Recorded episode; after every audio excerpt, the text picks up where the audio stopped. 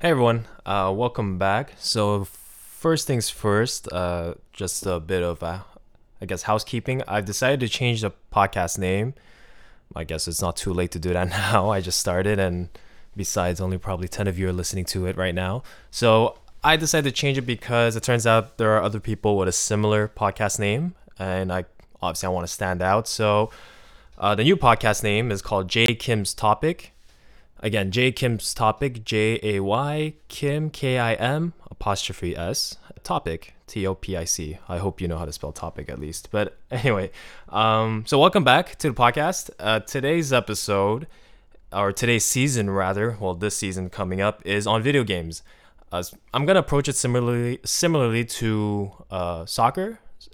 And with soccer, I kind of approached it as not just as a fan, but also as an objective viewer and what it means to be an objective viewer and why do I invest my emotion and time into this, playing it and watching it. So I want to do something similar with video games because it's not really a fad, but it's become a legitimate subculture or even a culture on its own because, you know, kind of like soccer, you, you can go to another foreign country and then if you meet someone plays video games, you can just communicate just like that. You might even use the same lingo and you guys could probably speak a different language.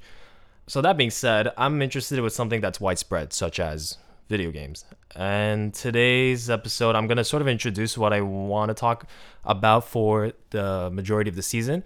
But I also want to focus on one video game in particular just to kind of give you a taste of, I guess, good video games, controversial games, or even um, games that really defined the video game genre. Not just defined, but I mean, for me at least, sort of reminding me that video games can be art too, or that video games is art. I mean, there's a lot of debate about that. Well, there's, there isn't really a lot of debate, but it is still an interesting topic that people still like to talk about and bring up because it, are video games art? I mean, that's up to you, but I tend to lean towards to say that it is art. And I think Bioshock, the Bioshock series, I'm going to talk about the first game and Infinite definitely reconceptualized my understanding of video games and what you could do with them in terms of storytelling, writing, graphics, gameplay, what what have you. So yeah. So first things first. So why video games? Why get into video games over you know, another hobby that could have been a little more productive like songwriting or finding a job or or playing more soccer. I don't know, but you know, when you live in Canada and you spend six months of the year indoors, video games becomes it becomes the thing for you. Especially if you're not someone who might not enjoy outdoor activities. I mean, I love I love being outdoors. I love nature. I love going out. I mean, you you know, to me, you can never go wrong with those options. But when it's minus thirty and and there's thirty centimeters of snow, that that's fun for like a week until you i mean a week is a long time for a lot of people. For me a week is about my maximum because after that i will start craving you know a nice poutine to eat indoors or you know a fireplace. But then again you need winter to enjoy those things. That being said going back to video games i think that's why i love video games because during those times it's really where else where else where else are you going to go video games transport you to different worlds and different parts of the planet or different parts of the imagination of the universe you know? Like you you no longer stay indoors and feeling trapped from the elements. You get to explore you get to travel at least mentally.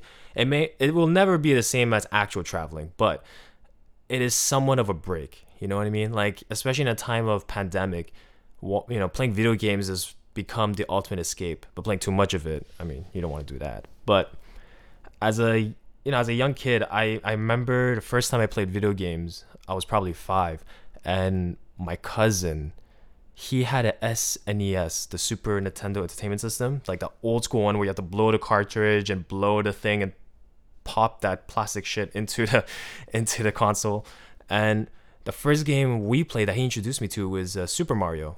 You know, the side scroller go from point A to point B get the princess. The princess is not here because you know Bowser took her away to the next castle, and you do that for like hundred maps. So Mario ran like hundred Japanese game show maps to save one girl, except that he could die. And and I remember playing that. I remember being just so hooked. I was like, I need to get to the end of this. I got to the end of the first map, and I, and I was like, oh, there's more. And then my cousin was like, I'm at level 30, and I'm like, what the fuck is 30? I'm I'm five. I don't know what 30 means. I was like, well, what are you talking about? and and I got hooked. I was like, okay, there's an end to this. I gotta reach that end, and I never reached the end until like maybe I was like 10 or 12 when I probably beat the game after one really long load, uh, road trip with the family. And another game that got me super hooked was uh, Duck Hunter. Duck Hunter was the shit at that time because wireless technology was reserved for the remote control only.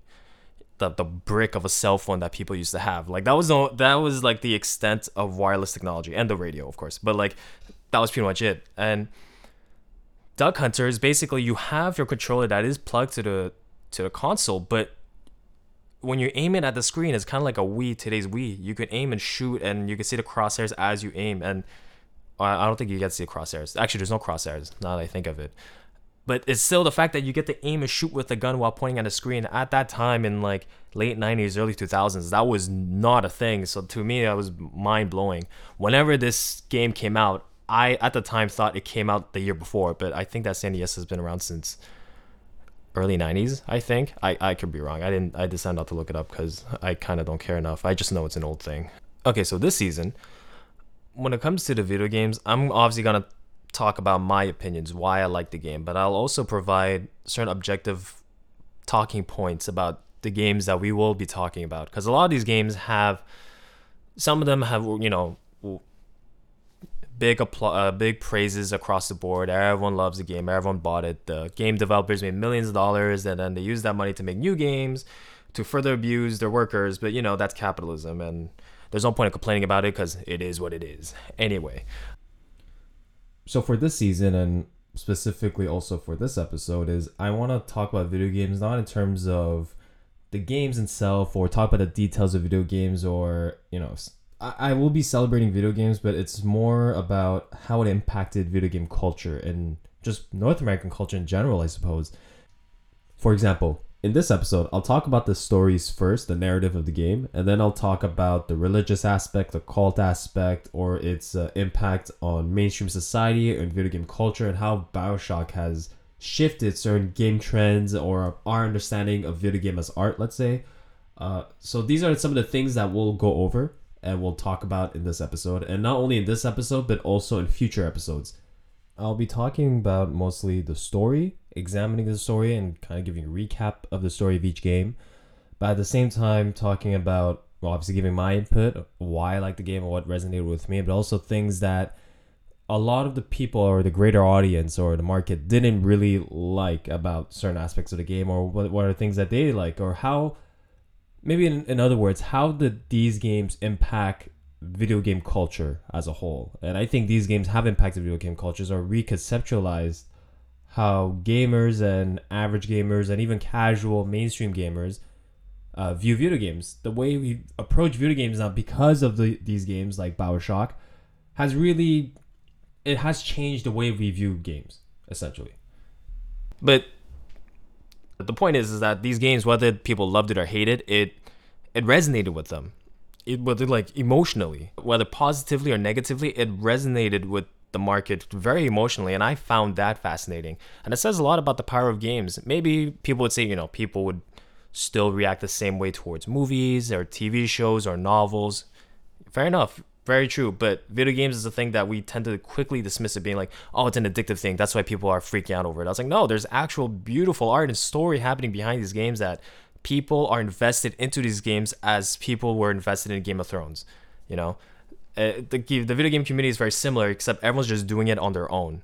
Whereas Game of Thrones, it became a very communal thing towards the end of its series. But you know, video games, it becomes communal online it's just a different kind of community. It, it you know, it's just different.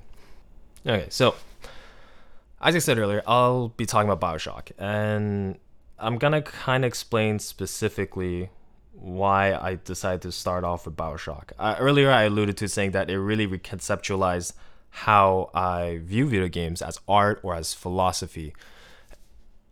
And I thought every time I talk about Bioshock to people who who played the video game, it's always it's always a really fascinating conversation because the game is so there's so much philosophy packed into the games because the guy Ken Levine, the guy who wrote the game, went to uh, Vassar College, which is a liberal arts college where you go to train. You know, you go there to become an author essentially. I think Anthony Bourdain went to Vassar for a while. Uh, I could be wrong, but but this game, the, the series of Bioshock, really has conceptualized: can video games be art? What is what is art? Do we can we now include video games into art? And that's kind of what I want to get at at the end.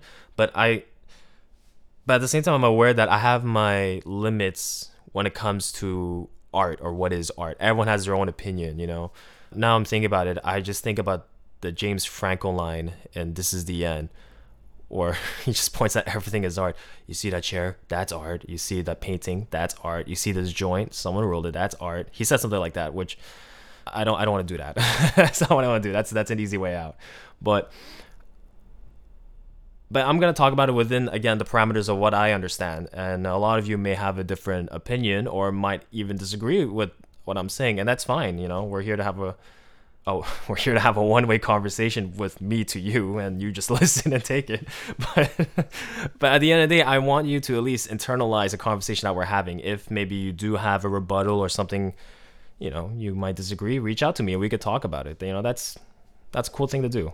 Okay so let's get into Bioshock so obviously I'm going to talk about the story, but I'm not going to go into great details because if some of you have played the game, you don't need me to, you know, to talk about in great details. But if you haven't played a game and you may not be a gamer, I encourage you to play this game. Um, it's it's this is the craziest gateway game for anyone to start playing video games through. But if you like someone, if you enjoy, you know, good storytelling or good writing, I suggest you play the first one.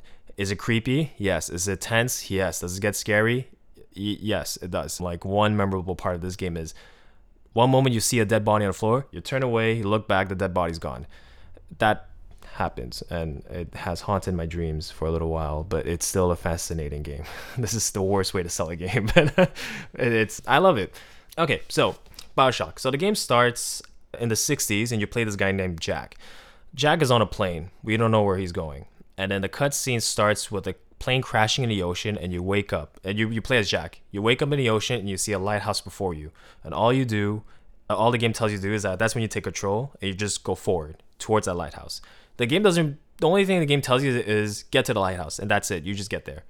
Once you get there you enter this bathysphere which is like a submarine and it takes you to the underwater city of rapture. Now rapture is obviously not Atlantis nor and obviously not a real city, but it is a conceptual city that is greatly inspired by Ayn Rand's um, book, Rand's book Atlas Shrugged, and if you've read the book or understand at least a little bit of Ayn Rand's Rand's fa- philosophy, then you'll understand where kind of where this book goes. But Rapture is founded by a guy named Andrew Ryan, who's this biz, big business magnate and he wanted to build a city that was completely unhinged from mainstream political or social uh, views or social systems let's say. He rejects uh, democracy then rejects communism and then rejects uh, religion uh, organized religion but specifically re- i mean all religions but very specifically the hierarchy of religions such as the roman catholic church saying that they're all inefficient they're all corrupt they only serve to for the interests of the few and not for the many.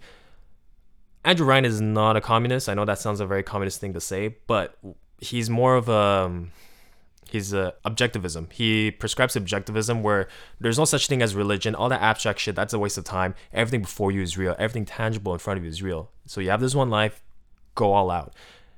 That's kind of what Rapture is. So Rapture is a city kind of founded on the concept of libertarianism where anyone could do whatever you want. There are no limits. If you want to explore the furthest limits of science do it. If you want to f- explore the furthest limits of art do it.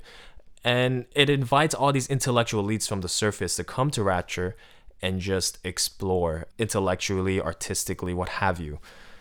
So obviously with no limits you can see where this goes. And and also being a businessman, he's also trying to find ways to make money, right? And he wants this idea that everyone that lives in the city does whatever they want, but also can make as much money as they want, at, at, as long as you don't hurt or impose on other people. Uh, very libertarian ideas.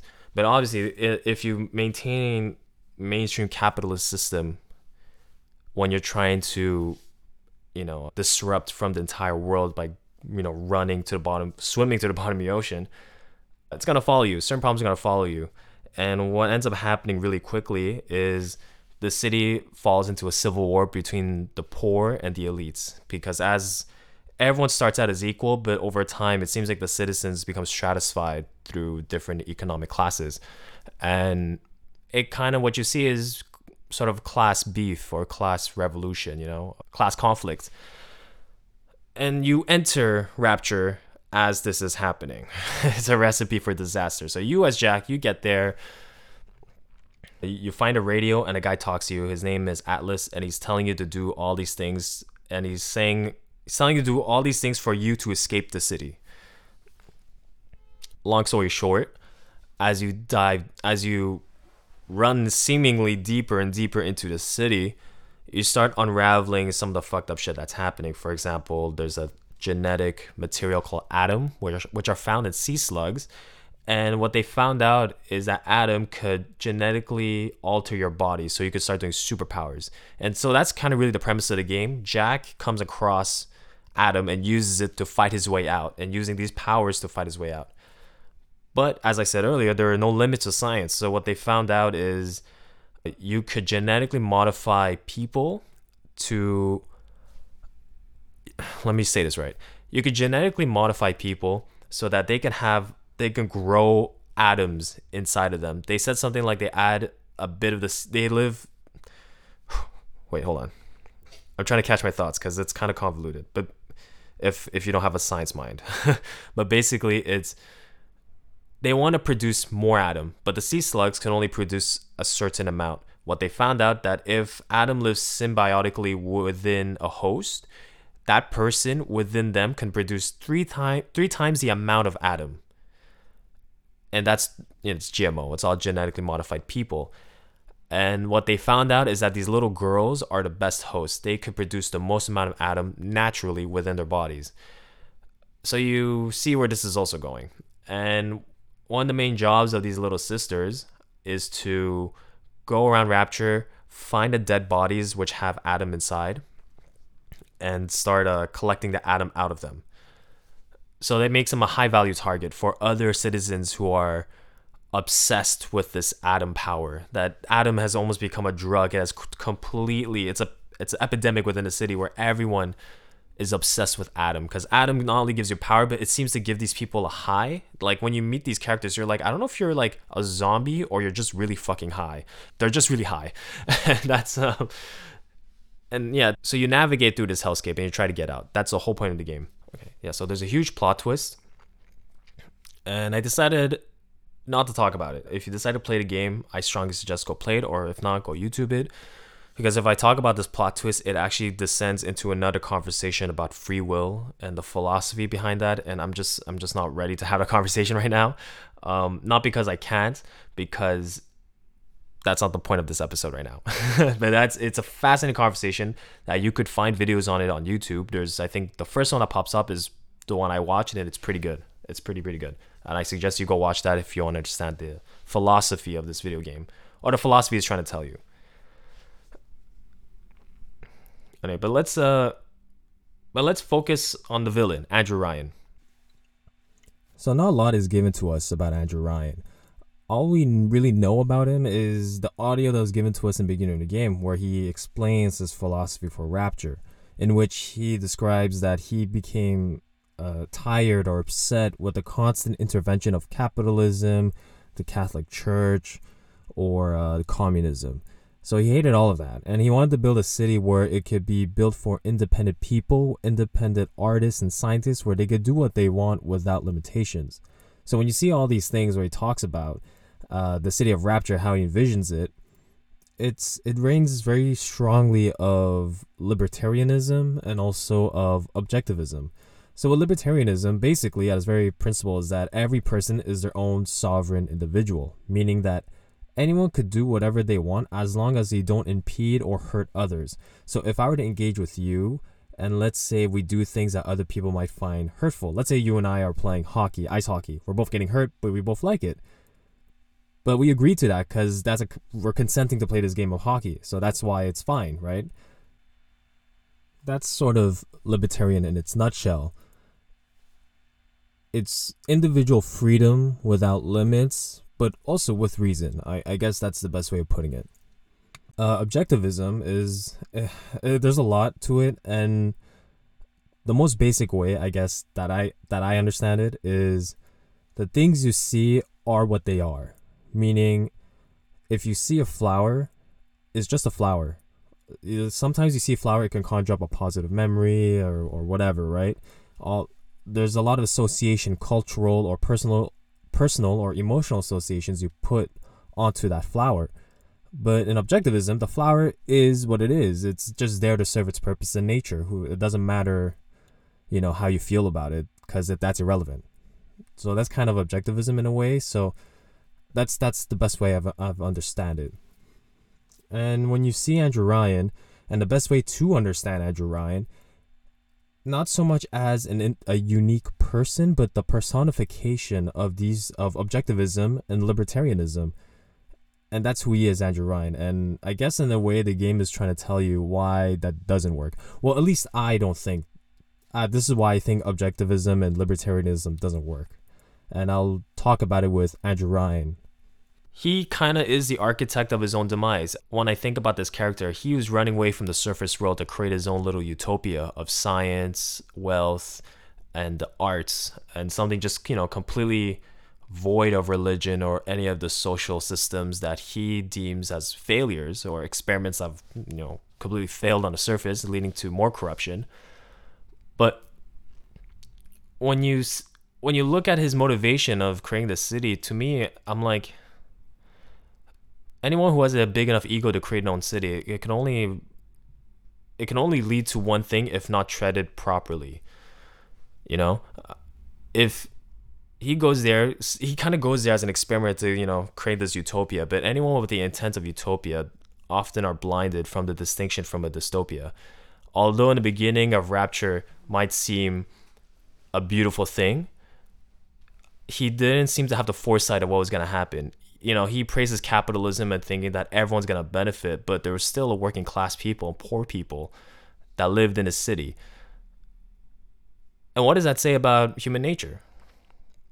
You know, you go to the depths of the ocean to run away from it all so you could do your own thing, and yet the same bullshit comes up again.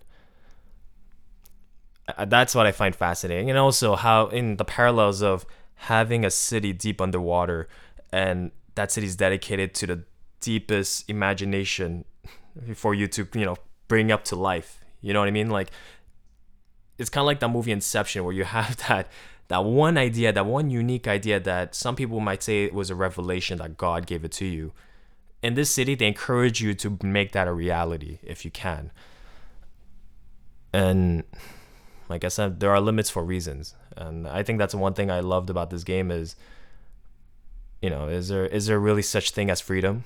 I don't know, but the the other game, Bioshock Infinite, kind of ta- it tackles the same theme, very similar theme, but it's com- it's on the complete other spectrum. It, it, it changes it up in terms of um, motivation of the of the characters and the setting and and the context. 1960s underwater city to a 1920s city that floats in the sky. Uh, what a contrast! Bioshock Infinite is one of my favorite games of all time. Not because of the time travel thing, I'll get into that, which when I mean I'll get into it, I'll explain why I don't want to talk about that either. But it's the game that this is a game that made me realize that I could really start thinking outside the box in terms of writing. When I was in when I was doing my undergraduate degree in religion at Concordia University, I took a class called Cults in North America.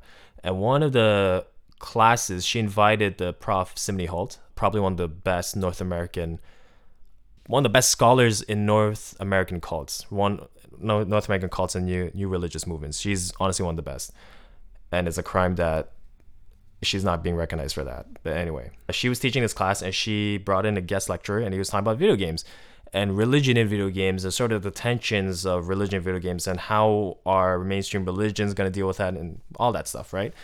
like sort of like this new frontier, a new way of thinking about how religions are being expressed. And this video game has inspired, really inspired my MA thesis on discussing, well, MA thesis, my master's guided research paper, but it has really inspired me to really look at religion in video games. I owe whatever academic career I have or don't have, I owe it to this game. I really do. So for that reason, I won't talk too much about the story because I've done it a lot, but I'll give you the basic idea of what happens in the game and sort of the things that caught that that spoke to me. I'll contextualize everything I'm saying. I'll I'll try to do my best to hold your hand through this for those who are unaware of the game. So the game starts as you play as Booker DeWitt. Booker DeWitt is Booker DeWitt is a broke ex Pinkerton agent, clearly dealing with PTSD. When you start the game, you're just on a you're on like a rowing boat and you're going to a, you're going to a lighthouse. You're going to a lighthouse on a rowing boat, essentially. The same way that the first game starts. And all you know is that he is offered an opportunity in erasing his debt. Whatever this debt is, we have no idea, but that doesn't matter. And the debt, by erasing this debt, you're given an objective, which is to retrieve a girl from the city of Columbia. The game keeps saying the same phrase over over again retrieve the girl and erase her debt. Retrieve the girl and erase her debt. So something to that to that effect. And you don't know who this girl is. You just have a picture. You said go get her. It's basically it's basically a Super Mario game. it's go from point A to point B, get the girl, and then get out. It's exactly kind of like Super Mario. It's a classic setup, but that doesn't make the game bad or simple or backwards. It's it's not about that. It's really about the story around it, you know. And this is um this is the point where I struggle I just said that I want to talk to you about the story, but it's kind of impossible. Impossible to talk about the story without talking about time travel. It gets very convoluted, and it gets um. I had to watch YouTube videos about it just to get certain things straight, but at the same time, there's a lot of people who hated the science of the time travel aspect in this video game. They thought it was kind of like a cop out or that was a little too easy. But the game does it on purpose because it's trying to emphasize the point of free will once again. This game is always about free will. So that being said, I'm gonna talk about the city itself because the city of Columbia in this game is kind of a character on its own, and I'll also talk about the guy who founded the city of Columbia. And his name is Zachary Comstock. Uh, fascinating character, fascinating city, in a somewhat disturbing way. Uh, but it's when you enter the city of Columbia, it's the most I think is one of the most scenic and most at the time I thought was jaw dropping when I saw it because it was so beautifully displayed. So as I said earlier, you get to this as I said earlier, you get to this White House and instead of getting into a submarine, you get into this like uh I don't know, this like this space shuttle or whatever that takes you up into the sky and it brings you to the city.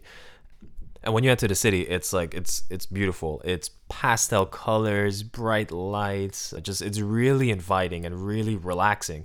And then once you once a uh, craft lands in the city it descends into like an elevator and they start playing this gospel song. If anyone knows that johnny cash song will the circle be unbroken it's that Eh, except it's their rendition and it's all done co- it, like through a choral choir whatever and it's it's beautiful. It's really what is the word? Harmonious? No it's not harmony it's serenity. If it's very serene and it's it's beautiful it i can't get over how beautiful it's, it's done. Because for anyone who grew up christian that part it, it will resonate with you in a weird way because you, you that's very familiar. It's very familiar all of that stuff and interesting enough when you want when you enter the city there's only one way in and that way in is through baptism you are forced to baptize yourself as a character because Booker DeWitt's just there to do a job. He doesn't care about this stuff. So he forces himself to get baptized, and that's how you enter the city. Meaning, this city is exclusive to believers only. And fun fact, and you figure out within the first two hours of the game is that this city is also fucking racist. It, it, like this city is is like a private golf club for white Anglo-Saxon Protestants. That's essentially what this huge city is. It's it's beautiful. You know, private golf courses are gorgeous, but you you're not white. You can't get in. You're not a believer. You're not you know, you can't get in. Obviously, I'm not saying today's private golf clubs are like that. Today's private golf clubs are, you know, um, invite only, I believe. So they're not racist today. I officially but, but it's it's fascinating because they it's the city displays all of American self-exceptionalism yet it hates the America. It hates the contemporary America that they find themselves in. They reject the world. They reject the entire world. They keep calling United States because the city floats this United States is right below them. And they always refer to United States as a Sodom below. The Sodom below if you're Christian carries very significant significance very significant significance very good writing. And and the reason why it the reason why that that language is strong is because it comes from the story in genesis and the book of genesis. So lot the cousin of abraham or was it brother? Oh wow i can't believe i'm forgetting that. I'm pretty sure it's cousin I feel like they're cousins. Anyway, so let's say they're cousins. Lot lived in the city of Sodom and Gomorrah, him and his wife. He had two daughters and a wife, and that was his family. And two angels, after visiting Abraham, went to go visit him and giving him a warning from God and saying, uh, Lot, you have you and your family must leave the city because God will destroy it. The city is so filled with sin, it must be destroyed. You know, but you being the only righteous person or righteous family, uh, you must leave the city. And there's an interesting part in the story that happens, and it's always the one that people, especially atheists, like to bring out. And it's um, the part when the townspeople wanted to rape the angels, but then Lot, in compromise, offered his two daughters to the townspeople, saying, "You cannot rape our guests, but you could rape my, you know, my daughters because I own them." That's kind of the rationale, and the whole. Some people find it uh, disturbing, rightfully so. Some people find that you know any other adjective or synonym, but the truth is that the the moral of the story it wasn't about that this actually happened. If you believe it happened really, then that's fine. There's who cares, you know. That's what you believe in. That's fine. But the moral of the story was about how to be a good host. It was about protecting the guests, the two angels, not so much the daughters. The daughters are part of the family. Their job is to protect the guests as well and at the most extreme circumstances, if you must rape me to protect my guests, do so. Which is a hard pill to swallow for anyone, to, you know. In today's time, listening to that moral, that story is kind of a, is harsh, but, but that's the extreme of Sodom and Gomorrah of those people. Because the point of the story wasn't to say that Lot was a bad person, but it was more of to demonstrate the extremes. How far will you go? And knowing ancient Jewish writers, especially ancient Jewish ra- uh, Jewish rabbis. That's like Christian priests, but um, they almost from what my years of studying Judaism, whatever few classes that I took in my master's and in my undergrad, the that whole point was to sort of demonstrate certain things like laws or or social norms or mores to its furthest extreme that if it's written in a Bible, you must go to that extent if you want to protect your guest but also contextualize the historical time of when people are right, reading this Bible. Okay. So Lot lived in the city of, of Sodom Gomorrah with his two daughters and wife. And one day, two angels, after visiting Abraham, or at the time his name was Abram, visited Lot, warning him, saying that God was going to destroy the city, the twin cities of Sodom and Gomorrah. But as Lot and his family are the only righteous family, the angels uh, warned him to leave, leave the city before it's destroyed. But while that was happening, townspeople became curious and started knocking on Lot's door and said, uh, Lot, who are your guests? We would like to know them. Know them, it, as is written in today's modern English, actually really means rape. When you go through the translation, that means rape. So they wanted to get to know the the angels, but Lot offered his two daughters, but apparently his two daughters weren't good enough, and they wanted the angels. But the moral of that story was about to display not it was was to display Lot as a good host to protect his guests by any means necessary, by even offering his two daughters. Everyone would see that as morally irreprehensible, but it's just to demonstrate an extreme circumstance of how far should one go to protect their guests. Because in ancient Jewish uh, tradition, that is probably one of the most important things to do is to protect your guest and to be the best host. So you're probably wondering why my talking about this uh, story in the, in the, of the Old Testament in the book of Genesis. And how is this related to the video game? And what you know, what's the point of going over this story and somewhat and not somewhat the somber story? You know, that's quite gory and sad and disturbing. And you have to understand that for religious people who use violence or go to that extreme uh, for the use of violence, to them these concepts and ideas are all founded. They're all very legitimate. You know, there's um, because for them, what's happening right now, the human Earth is not is important, yes, but what's more important is what's happening above in the greater spiritual universe to usher in this new Jerusalem, to usher in this new age of peace. Violence must be done. Uh, it, it's necessary, and if if there's anything that the story of Sodom and Gomorrah has displayed is that God is giving justification for a clean slate of any city that has gone too awry. If you think about the city, it's gone no, it doesn't exist. There's no archaeological records of it anywhere. I mean, there is. There are ancient ruins that have been found in Jerusalem that a lot of scientists and a lot of historians and archaeologists uh, feel strongly that this is where Sodom and Gomorrah is, but there's no real evidence to suggest that. But again, so why all of this? Why bring up a very real religious story and attach it to a game. But if you look in the video game like Bioshock, they use that language of Sodom and Gomorrah and then drowns in, drowning in the mountains of flame or you know.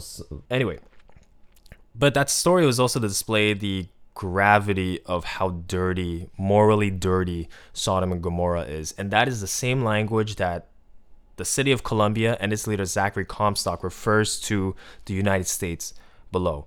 That's fucking Sodom and Gomorrah. That is the worst. That is, you know, like it needs to be destroyed. It needs to be taken care of. And that's when you kind of have someone like Zachary Comstock come through.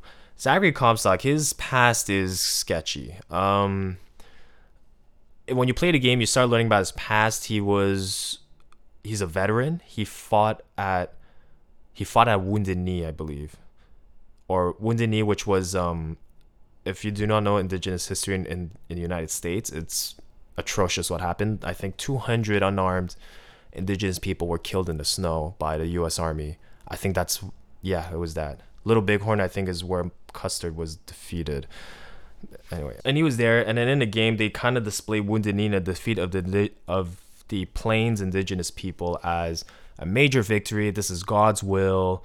You know, they would say like you know, they would use racist language obviously of the 1920s to describe how you know the savagery and the heathenry of the indigenous people right? To say that we are the rightful people and we are here to lay claim to land that doesn't belong to you but to us because god gave it to us. And that is very much the american mentality of manifest destiny. Like you're in our way. Get the fuck out. This is ours you know, and that's literally what they did. They put in reservations. They tried killing them off, and also they talk about quashing of the, you know, quashing the Boxer rebellion, uh, like putting down the Boxer rebellion, which is uh, going back to this game. So Zachary Comstock is a veteran of two atrocious battles or two very PTSD worthy battles, very similar to Booker Booker DeWitt and you could tell that when he comes back his mind he comes back to america distressed mentally unstable. I mean it was kind of extreme what he's seen. And he was baptized. And he, i think in the game he says on that day when i was baptized you know he weight came off his shoulder and he was given a vision and so on and so forth and it creates his own religion. Uh, the religion that he creates floating in the sky is very similar has very early mormonism vibes. You know whites only colored people are colored people are sinful because white is pure and displays morality. I think there's something something written in the Book of Mormon that says something to the effect that black skin equates to sin. Today's Mormons obviously fixed all of that and addressed all of that, but that was at the time, a very very its time. And this city displays a very similar theology you know Zachary Comstock is the sole leader, and everything he says, you know, is is God, is gold, and he is the prophet. The founding fathers of America are seen as like saints, you know. Again, kind of blending in American patriotism and ex- self-exceptionalism mixed with religious fervor. In the same ways that if the Pilgrims that got off the boat in New England ran shit today, like that's kind of what it is because the the pilgrims that came off the Mayflower were Puritans, and Puritan Protestantism is very pure, but it's also very it's very conservative. They have a they have their own. It's it's a lot of American culture is rooted in Puritan Christianity. which again, I'm not gonna talk too much about that here because that's an entire podcast on its own. There's a lot to go over. But let's talk a little more about the city. As I said, it was nice colors. There's propaganda everywhere talking about how Zachary Comstock's great, and he, and also about how they also keep talking about a philosophy that the seed of the prophet. It this is in the game, and I'm not even reading it because I've read this so many times. The seed in the prophet will drown the world of man in flames something to that effect. I thought I remembered it correctly. But yes, the seed of the prophet shall drown shall drown the world of men in flames. And if it's that, I mean that's very fire and brimstone message saying that you know it's apocalyptic, it's world rejecting, it's saying that the world below is a mistake and we need to destroy it, clean slate is essentially what they're advocating for. We gotta clean slate all of this. And that's sort of their that's sort of their th- baseline theology is that we are the chosen people. We are the New Jerusalem. We are the city on the hill, the shining beacon to the world. And you below are destroying that. So you are in our way, and we will do what God did to Sodom and Gomorrah. We will destroy United States. And that kind of happens in the game. it's and then it gets into whole time travel aspect and all this uh, back to the future nonsense. Not nonsense, but it's just I don't want to get into that. But the city's constantly showing itself as beautiful, beautiful, beautiful, nice colors. Everyone's so happy. Everyone's on dates. Everyone's picnicking. It's like, you know, like La Belle Epoque in Paris. It, it kind of looks like that. But then when you go deeper into the game, when you keep playing it and you go down into the depths of the city, you start seeing black people, Irish people, Chinese people, and they are relegated to working class forever. It's a caste system. They're relegated to working class forever because they're not white. Now, many of you would say, but the Irish are white. Why why aren't they in the club? Two reasons. At that time, well, many reasons. At the time, the Irish were seen as dirty, and they're also Catholic, so that's a no-no. And for Protestants and Catholics, that beef has been forever. Kind of like Shiites and Sunnis. It's not the same kind of beef, but the the intensity of the time was kind of kind of similar if you want to compare it to Shia and Sunnis today. But also another thing you have to consider is that if you do a little bit of history digging and see the immigration policies of America in 1920s, it was very social Darwinistic that the people who would get full citizenship and have an easier time immigrating to the states were other white people, but white people meaning specifically Anglo-Saxons. Anglo-Saxons meaning people from England and maybe Scottish people too, and maybe the Welsh. They get like they get in somehow sometimes. But but not the Irish. The Irish are kind of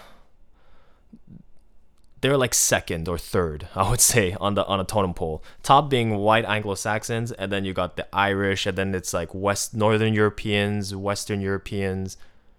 Oh no, now then it's Irish and Southern Europeans on like the fourth level, and then you get like Eastern Europeans, then you get Jews, and then it's like every other ethnicity. That's and this city is following exactly that same mentality because it is of its time when this game is happening. This is all a fucking game. Like this is the craziest thing is that when you start digging more into the game and start seeing how it reflects real life, you start realizing that does art really mimic real life? The more I look at this game and I'm like, but this is this happened. This really happened. And now I'm playing it in a fictional way you know, you know what I mean? Like that's that's weird. It's like it's like saying I want to see when it's like someone coming up saying I want to see when the Turks invaded and took over and conquered Istanbul, but I want to play as the Greeks, you know, you know what I mean? Like, except let's not make it a Constantinople. Let's change, uh, change scenery, but it's the same thing but you get to play that. And the game quickly became a history lesson to me when I started playing it. I was like, this is because only in games do you have this interactive component that you get to somewhat live that experience. As I said earlier in the podcast, these games do a fantastic job in transporting you to these worlds. Ken Levine, the writer of these games, did a fantastic job in not only explaining and trying to tell you a message of free will, which again I don't get into, which I feel like I should have, but I decided not to for a very good reason. And once you play that game, you're there. You are Booker DeWitt. You are Jack. You you you want to end this game. You become emotionally invested because you know it's the acting becomes very good. But not only the acting, the storytelling becomes compelling, then the music becomes even better, and then just your all your sensories are just hooked into this one game, and you become that guy for a moment. You know, two hours you decide to play of the game, you are that guy for two hours. So, but why, but why Bioshock? Out of everything to start with, why Bioshock? Why tackle two games with a somewhat convoluted story and very convoluted details when it comes to science to talk about. I could have just started this podcast with Super Mario, or I could have started this podcast with Call of Duty or whatever. But when when you see those games, kind of like Call of Duty, you don't really. You kind of I see them as like pop songs. You know what I mean? Like when you look at Justin Bieber, Selena Gomez, whoever, a lot of people would scoff, say, "Oh, that isn't really art." But who cares? If it's good, it's good, right?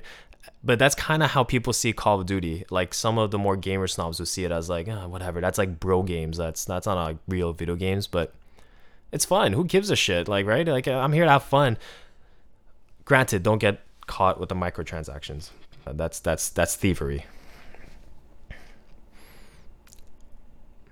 So I decided to choose these two games because, as I said earlier, they're they're games that reconceptualize the way I think if I could talk briefly about gameplay, it was these games were unique of its time. Like you never, you rarely had a game where you get to hold a gun and have superpowers at the same time, and you get to upgrade your weapon and upgrade your superpowers, and you go through the game kind of feeling like God at times. Which at the end you should feel like God because you worked hard to become God, really, and but the but the game is constantly beating you with what this you know what what it's presenting to you, this the you know the city and everything. You're constantly navigating through a city, and you're constantly thinking to yourself, "It's like, how did it get to this point?